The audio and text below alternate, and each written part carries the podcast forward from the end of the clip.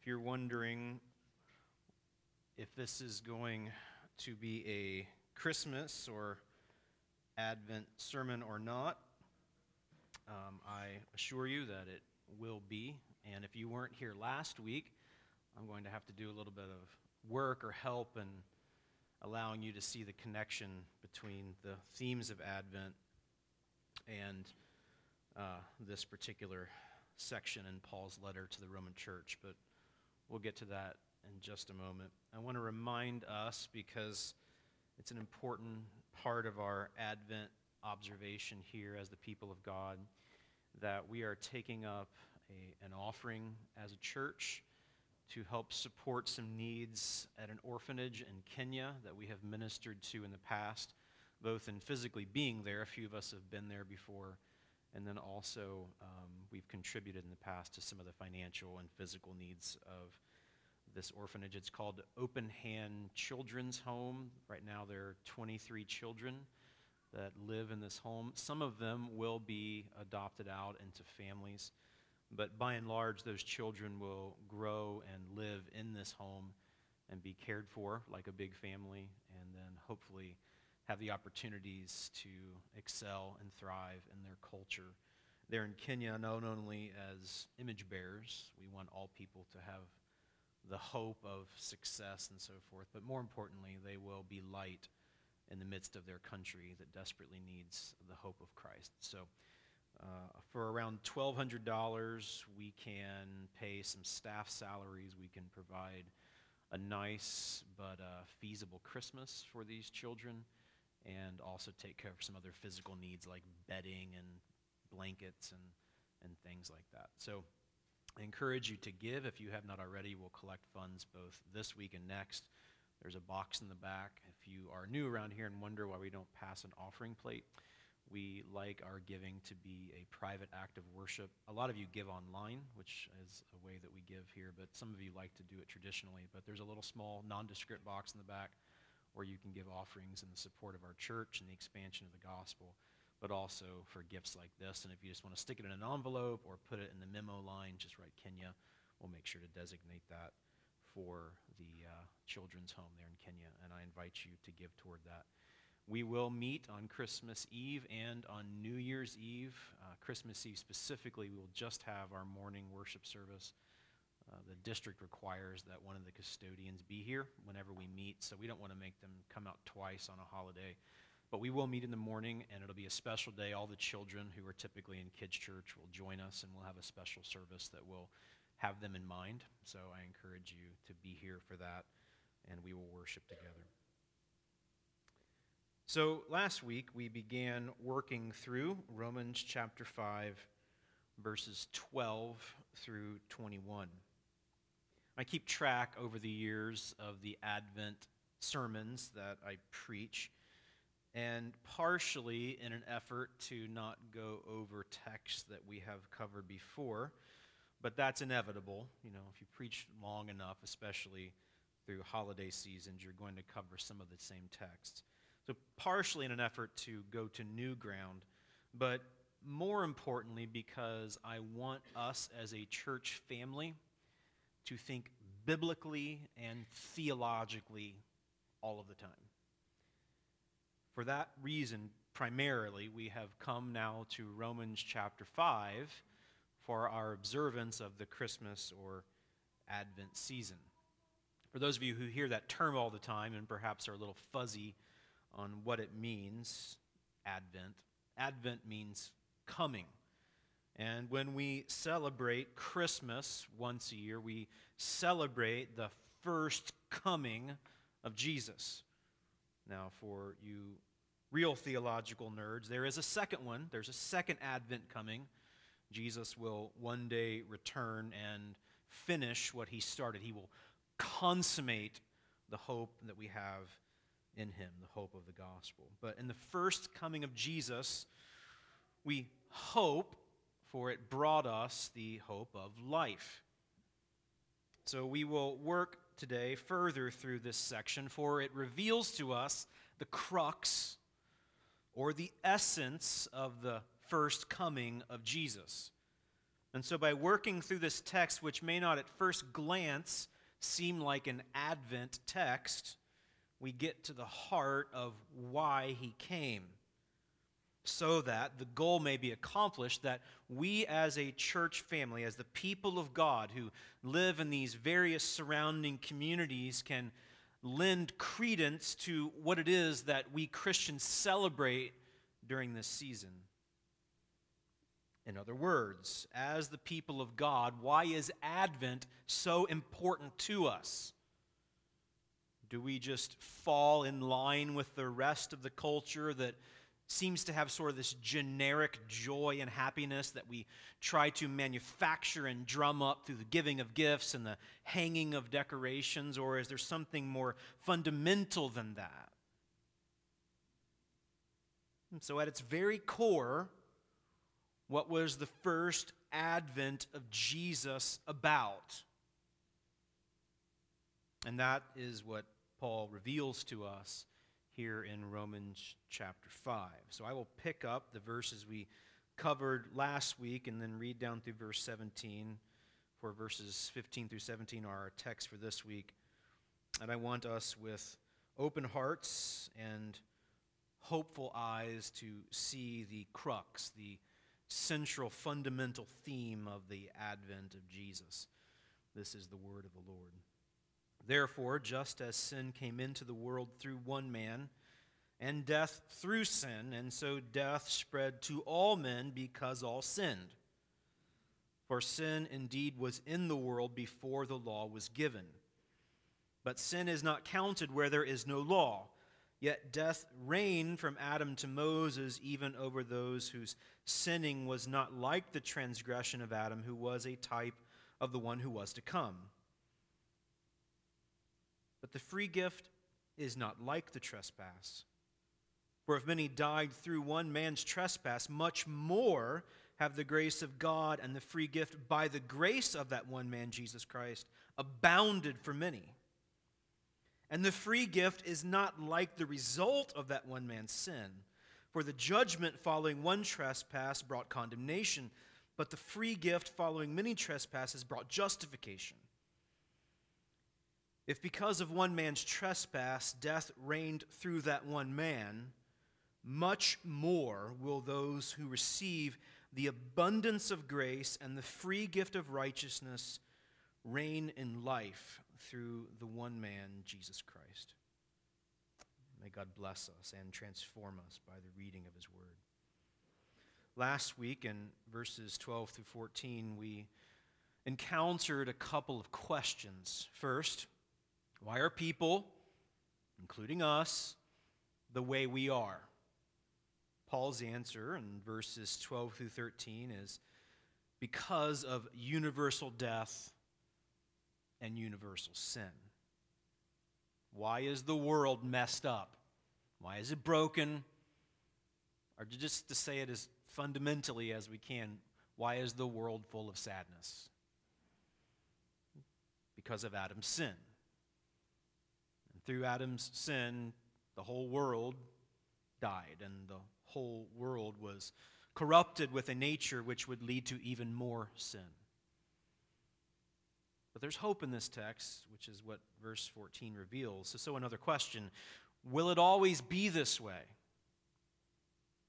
No. God had a plan to bring hope and restoration.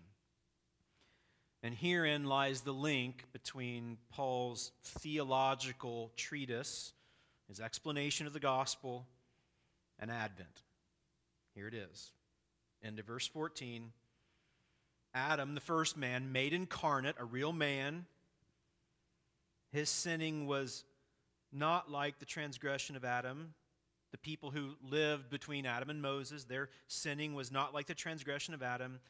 And then notice this little phrase, easy to skip over, who was a type of the one who was to come.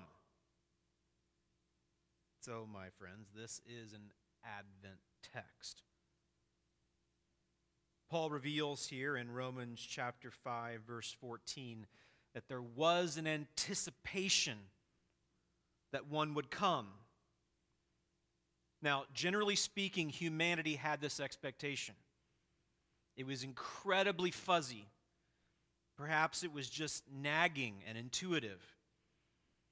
A nagging, intuitive hope that it could be right once again. That every ensuing generation was a gigantic disappointment. That humanity, generation after generation, was a massive failure. So there was a general nagging hope in the hearts of all of humanity, those who came after Adam and Eve, that perhaps one day it might be better.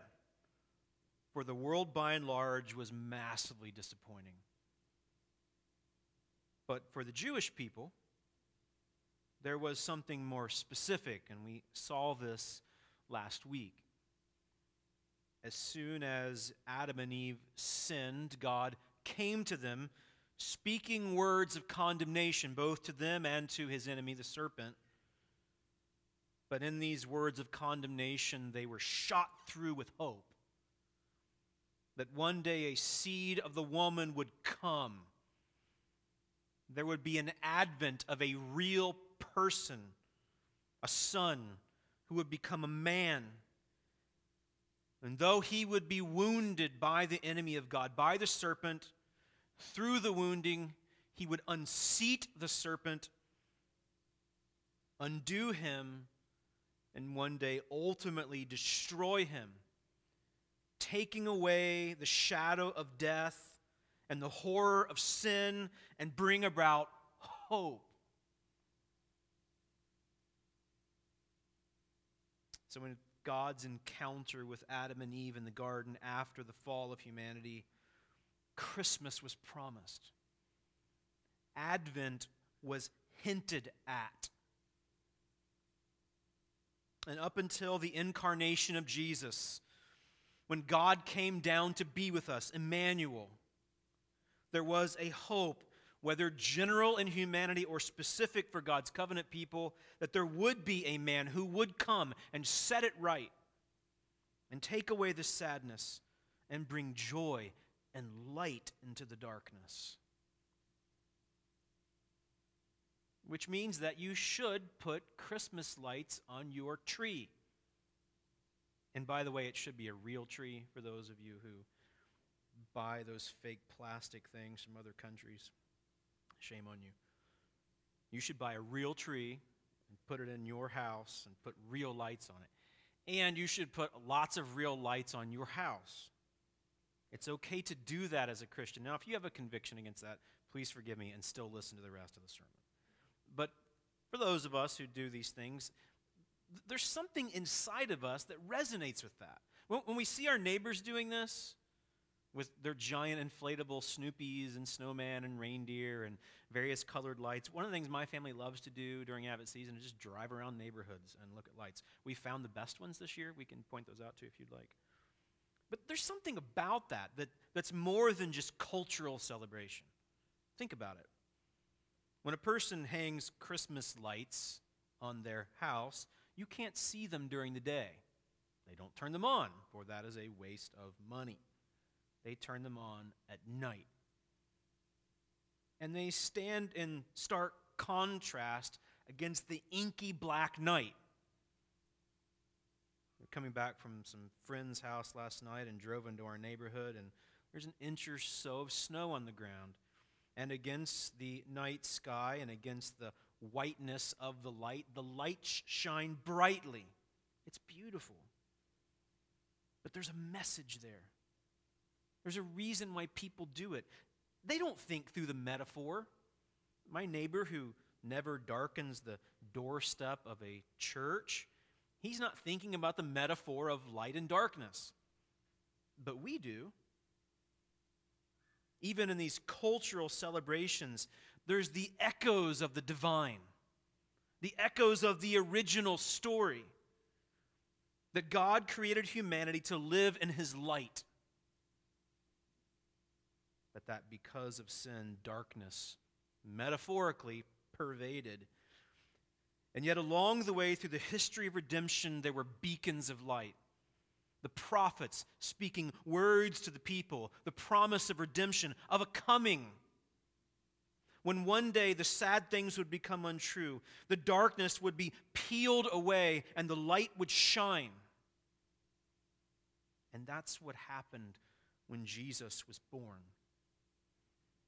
A very literal light lit the sky and led the Magi to the Christ child. The angels shone in splendor of light, and the humble men came to the one who would be the shepherd of our souls. He would be the light of the world, he tells us in John's gospel.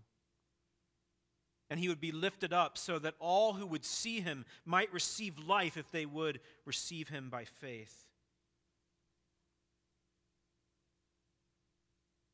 He was resurrected from the dead, breaking the darkness of the day of crucifixion.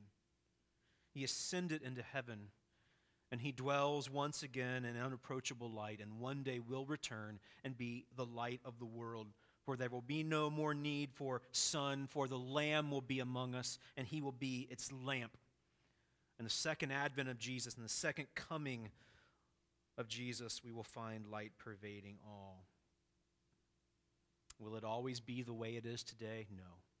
God had a plan to bring hope and restoration. So there's a reason why we, as the people of God, who believe in the fundamental aspect of the coming of Jesus, hope in this season. There's a reason why our neighbors, though they cannot explain it, they don't think through the metaphors like we do. There's a reason why there's a nagging question in their hearts why am I so messed up? Why is my wife? Why are my kids? Why are my parents? Why is the world? And they push back against that. They do it with presents, they do it with decorations, they do it with parties, they do it with food. But all those things will come up lacking. But, brothers and sisters, we have good news. We know the answers to the metaphors, we have the key to the story the story of all of humanity, for we know it and we've been made part of it. And that is why in this Advent season we explore it once again. So, in our verses for today, first of all, we have this fundamental distinction that is brought out by Paul. And that fundamental distinction is between Adam and Jesus. Adam and Jesus, our verses from last week established this acted as representatives of humanity. And Paul will further explain in our verses for today, verses 15 through 17, how they did that and the result of how they represented humanity. Adam and Jesus acted as representatives of humanity. First of all, first distinction Adam's sin resulted in death.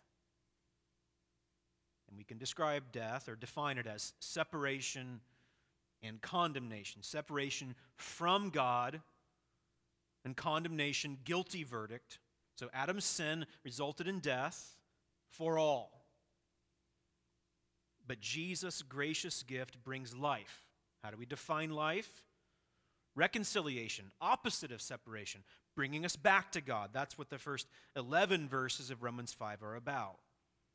So, whereas Adam's sin brought separation, Jesus' gracious gift, by contrast, brings reconciliation.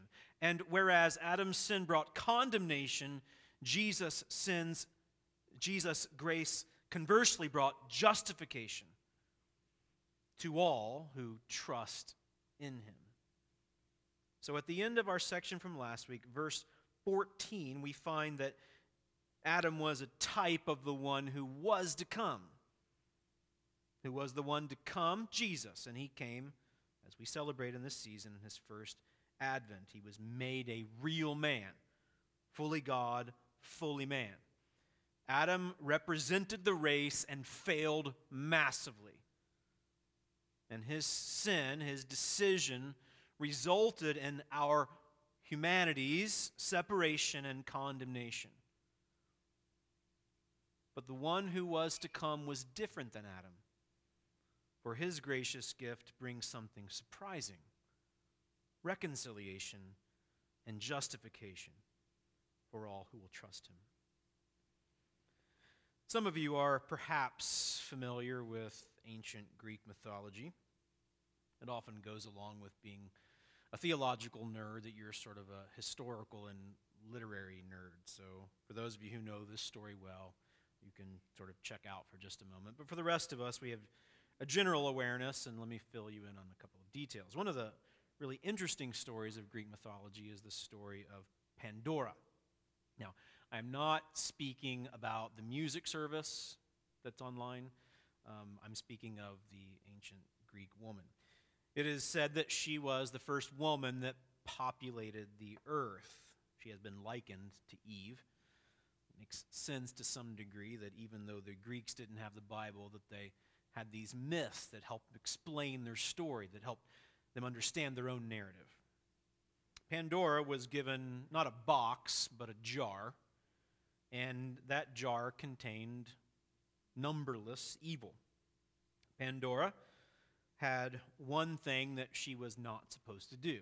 Again, sort of like Eve. Eve had one law she was to keep. Pandora was not to take the lid off the jar. Was one temptation, and all she had to do was just not take the lid off. Well, if you know anything about the story, she did just that. She took the lid off the jar, and all kinds of evil entered the world lust, and greed, and selfishness, and deceit, and war, and all of its consequences. But what you might not know about the story is one thing remained in the jar at the very bottom. Comes from the Greek word elpis, which is the word that is most usually translated into English hope. Elpis, or hope, remained in the jar. And the idea was that despite the fact that evil invaded the world, permeated it to all of its four corners, there yet remained hope that it could be undone.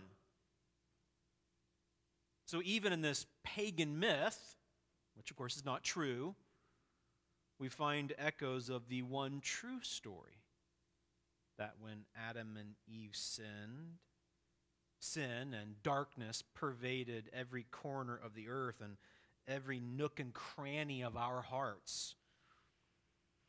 And yet there remains hope that it might come untrue, that it might be undone. And that is what the first advent of Jesus accomplished. What happened when Adam sinned?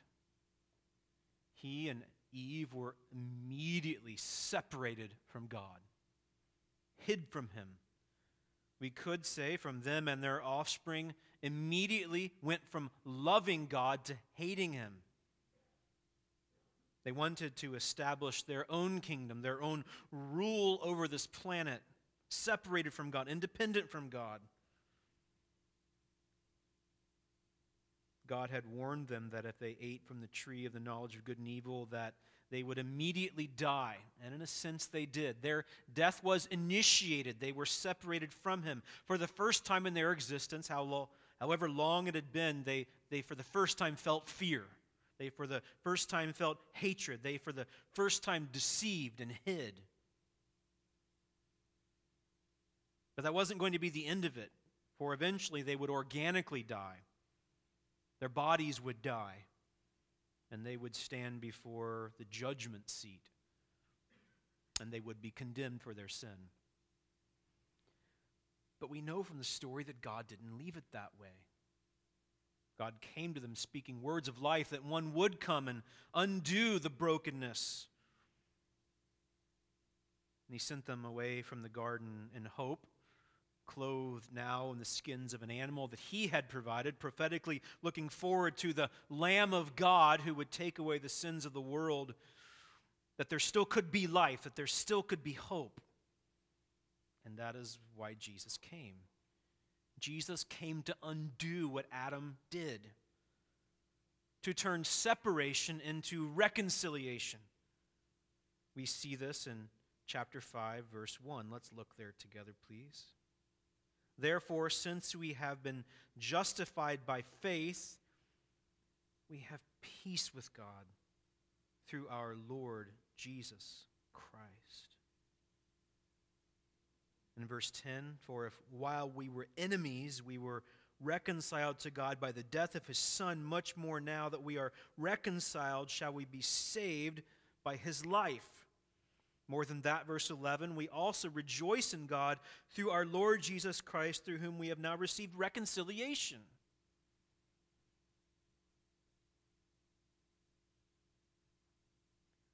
Due in no small part to Joanna Gaines and to Pinterest, I think they're in league together. Lots of you ladies now have new signs which are made to look old, vintagey. And on these signs in this season, you have words like rejoice stenciled on them, or peace. These are Advent terms. But do you see how in Romans chapter 5, though it's not a traditional Advent section, that these themes show up and help us explain why we have these nagging notions that there can be reconciliation in a world marked by separation? That there can be hope and peace in a world marked by sadness and brokenness? Adam's sin brought all the sad things into this world, but Jesus' gracious gift brings reconciliation and justification. You see in verse 15, Paul says the free gift is not like the trespass, Adam's trespass, Adam's breaking of God's law. What was Adam's trespass like? Well, that's the second phrase in verse 15. For if many died through one man's trespass, and by many he means all, we saw that last week in verse 12, it spread to all men. So if many, if all died through one man's trespass, through Adam's breaking of God's law, much more, here's the contrast, much more have the grace of God and the free gift by the grace of that one man, Jesus Christ, abounded for many. So Jesus was the gift to humanity, and Jesus gave gifts to humanity. Again, this is the reason why we give at Christmas. It's, it's part of our story, part of being this image bearer, the echoes of the divine story. Read on in verse 16. The free gift is not like the result of that one man's sin, for the judgment following one trespass brought condemnation. That's a legal judgment. Because of sin, we deserve eternal separation from God and punishment. But notice the contrast at the end of verse 16. The free gift from Jesus, following many trespasses, brought justification. Adam's sin brought condemnation to humanity and more and more sin. We were imprisoned in sin. Standing before God, our condemnation would be just. We deserve it. But Jesus' gracious gift brings the opposite. And Paul's point in verses 15 through 16 is how much better our second representative was than the first one. Ever since the fall of humanity, we have lived under the shadow of death, hoping, wondering if the darkness could be pushed back, if sin could be conquered, if the broken things could be made whole again. And in Jesus, the answer is yes. Jesus is better than Adam.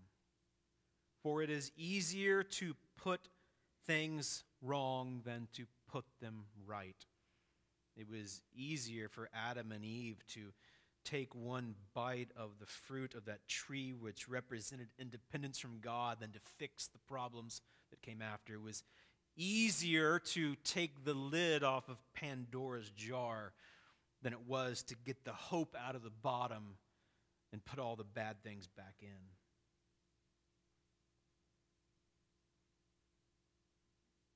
Adam stood as a representative of the race, and he failed. And all the sad things that we have ever experienced are a result of that the sins of others and our own. Advent is also a season where all that is brought back to us. For we often have to hang out with the people that have disappointed us the most. Parents who hurt us, literally or metaphorically brothers and sisters from which we are estranged and never talk to them. Friends that we have lost and don't see anymore. Not just the sins of others, our own sins, for this is a period of reflection. We are nearing the end of the calendar year and are about to turn the page on a new one, which I assume will go even faster than the one that we just came out of. It's fascinating how quickly our lives are fleeting by. But it's a period of reflection. Did 2017 go as we would have wanted? Were we who we wanted to be? Did we act and behave? Did we believe? Did we love in such a way that was in keeping with our identity as the people of God? For most of us, it's kind of a mixed bag, right? We didn't do all the things we wanted to do. We weren't all that we wanted to be. And yet we hope in Christ, for we know that He is continuing to transform us, and one day we will not be a, the way that we are today.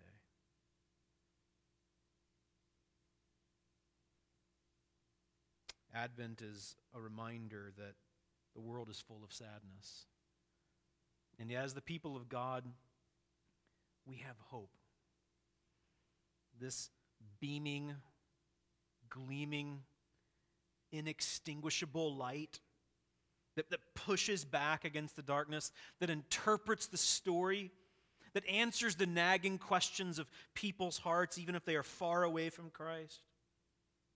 We have hope, brothers and sisters. If we have trusted Jesus, we who were formerly the enemies of God, we've been reconciled to our Creator. If we have placed our faith in Jesus, we have hope that we will not be condemned in the end, that the legal charge of condemnation that we deserve as sons and daughters of Adam might be reversed surprisingly, and instead the legal declaration will be justification. Why? Not because we have achieved it, not because we have earned it, not because we have become righteous finally and self actualized or become better humans. No. We have no righteousness of our own. Justification is a gift. It's a declaration by God that we who were formerly unjust are now just the sentence of condemnation has been taken away, and the Father has received the merits of the Son and has applied them to us. We are no longer under condemnation. Who is this for? This is hinted at in verse 17. Those who receive the abundance of grace. How do we do so? That's what Romans chapters 3 and 4 are about. We receive it by faith. And it's always been this way for the case study of Romans chapter 4 is Abraham, the father of the covenant people. By what means has justification been granted to the people of God? How has the sentence of condemnation been taken away and turned into a sentence of justification? How? On the basis of faith and faith alone. We cannot earn it, we cannot merit it. We are evil. As sons and daughters of Adam, born into this world, condemned and then acting upon that with further, further sin, we cannot achieve justification, but we desperately need it. Jesus has achieved it and will offer it freely to all who will receive him by faith. Adam and Jesus acted as representatives of humanity. Adam's sin resulted in death, separation, and condemnation for all but Jesus' gracious gift brings life, reconciliation, and justification to all who trust him. Turn with me, please, to Isaiah chapter 11. Matt read these verses to us earlier, but they bear looking at again in light of what we are talking about from Romans chapter 5. The prophet says, one of the beacons of light in a great history of darkness, the prophet says, There shall come forth a shoot from the stump of Jesse, and a branch from his roots shall bear fruit. been here long enough. We've talked about this metaphor before, but it is as though the prophet paints a word picture for his audience, for the people of Israel, and likens Israel to a once mighty oak, flourishing, under which its people might experience shade and life. But because of their transgressions, the tree had been cut down. And it was a scene of great sorrow. For what had once been great and good, and the promise of life had now been severed and broken. It was a scene of death.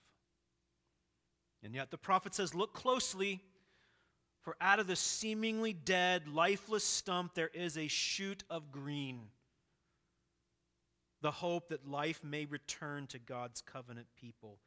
And that is who Jesus would be bringing life out of death, hope out of hopelessness. He would come and bring life to his people. And then, from verse 6 onward, what would the world be like? Wolves will hang out with lambs, leopards will play with goats, calves and lions will play together.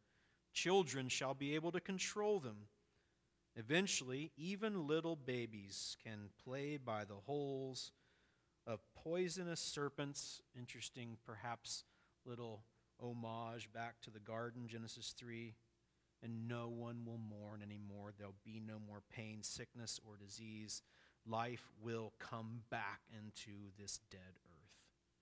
And at the end of verse 10, when it's all said and done, his resting place will be glorious, and we'll be with him to share in that glory.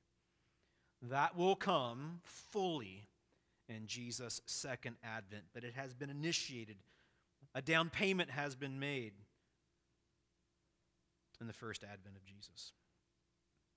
In 1 Corinthians 15:45 we referenced this verse last week, but perhaps it will make a little bit more sense this week.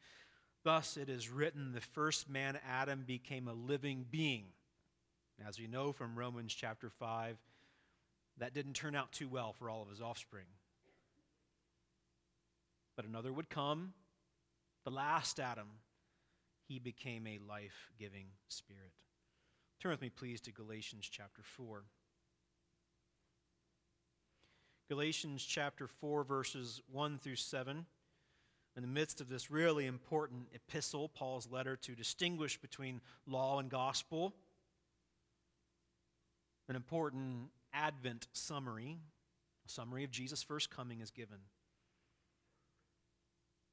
The apostle says in verse 1 I mean that the heir, as long as he is a child, is no different from a slave, though he is the owner of everything. But he is under guardians and managers until the date set by his father. Look in verse 3 In the same way, we also, when we were children, were enslaved to the elementary principles of the world. But when the fullness of time had come, God sent forth his Son, born of woman, born under the law, to redeem those who were under the law so that we might receive adoption as sons. And because you are sons, God has sent the Spirit of His Son into our hearts, crying, Abba, Father. So you are no longer a slave, but a son, and if a son, then an heir through God. What was the result of Adam's sin? Slavery and sadness. What is the result of Jesus coming for all those who receive him by faith? Life, adoption, sonship. Notice the contrast. We were formerly the enemies of God, Romans 5 1 through 11. Now we're the opposite. We're dear sons and daughters. And whereas before we hid from God and hated God and we're condemned by God, now we cry out, Abba, Father, dear Father. And that is why Paul draws such a sharp contrast in Romans chapter 5, verses 15 through 17. The free gift of Jesus is not like the trespass of the first Adam. The first trespass of Adam let everything out of the jar. And the wonder of the grace of the first advent of Jesus, this one who brought us the gift of life, is that it could be put back in and hope could pervade. It's better. It's surprising. It's shocking. He pours his love out on us who deserve the opposite. So, Adam's sin resulted in death, but Jesus' gracious gift results in life. And then in verse 17, another contrast is brought out. Adam's sin brought about the fear of death, the fear of death. But Jesus brought about the hope of life. Paul says in Romans 5:17, if because of one man's trespass death reigned through that one man, and that is the shadow under which the world has lived ever since the garden, the reign of death. It pervades, it permeates, it brings fear. But notice the contrast.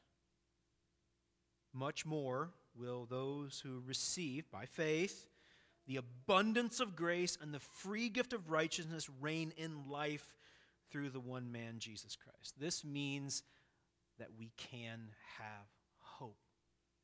So I told you at the beginning that the reason that we've chosen this section for our Advent observance in 2017 is because it helps us think theologically about Advent. It's, it's the crux of the story. Why did Jesus come? Why was he made incarnate? Why was Emmanuel sent to be with us? To take away the fear of death and bring about the hope of life, both for now and for eternity. This means that all who receive Jesus by faith need not fear death, now and for eternity. Adam and Eve were meant to reign in life. Genesis 1 through 3. We won't take time to turn here again, but I do want to tease out this little strand that we have not yet hit on. Toward the end of Genesis chapter 1, once God creates humanity, he, he sends them out into the world to reign over it, to further populate it and subdue it. There's hints of this also in Genesis chapter 2 when the animals are paraded before Adam and he's told to name them. He's to rule over the garden and, and tend it. But after the sin of Genesis chapter 3, they are sent out of the garden. They will no longer be able to reign over the earth as they were intended to do. Eden was a place where they could commune with God and live under His lordship and then be lords of the earth. Because of sin, that was all marred and messed up. But what happened when the second Adam came? He gave us the hope that we could reign once again, that we could hope for life. And, and one day, He will come back. The bookends of the Bible, Genesis and Revelation, picture a earth that is perfect. But the, the end of the story, the back end, the, the second bookend, it's even better than the beginning.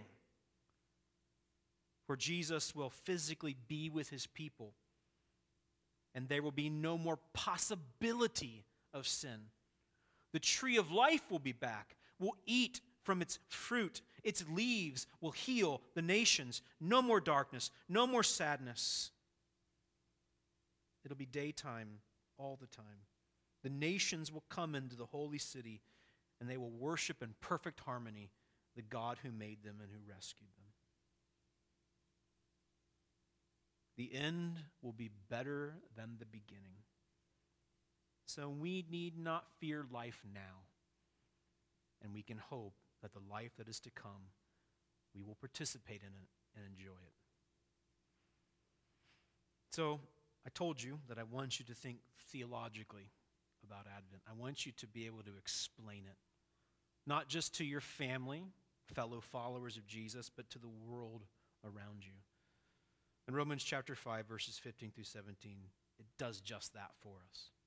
It explains why Jesus came. Jesus came to undo separation and to replace it with reconciliation. Jesus came to take away our condemnation and to offer us justification. And Jesus came to take away the fear of death and to instead replace it with the. How do we respond to all this? Three things. First, we have no righteousness of our own. Jesus is our only hope to escape condemnation. Trust Him. This means that it's not just possible, but likely that someone sitting here today, adult or younger person, that you know things about Jesus. You even believe things about Jesus. But you have not yet staked your claim on him. You have not yet banked on him. You have not yet rested in him. You have not yet trusted him. It is not enough just to believe the facts about Jesus, to be intrigued by the story. You've got to fall on him. You've got to trust him. It's a scary thought that one day we will stand before the creator of the universe. We will not be able to plead our own righteousness. We don't have any.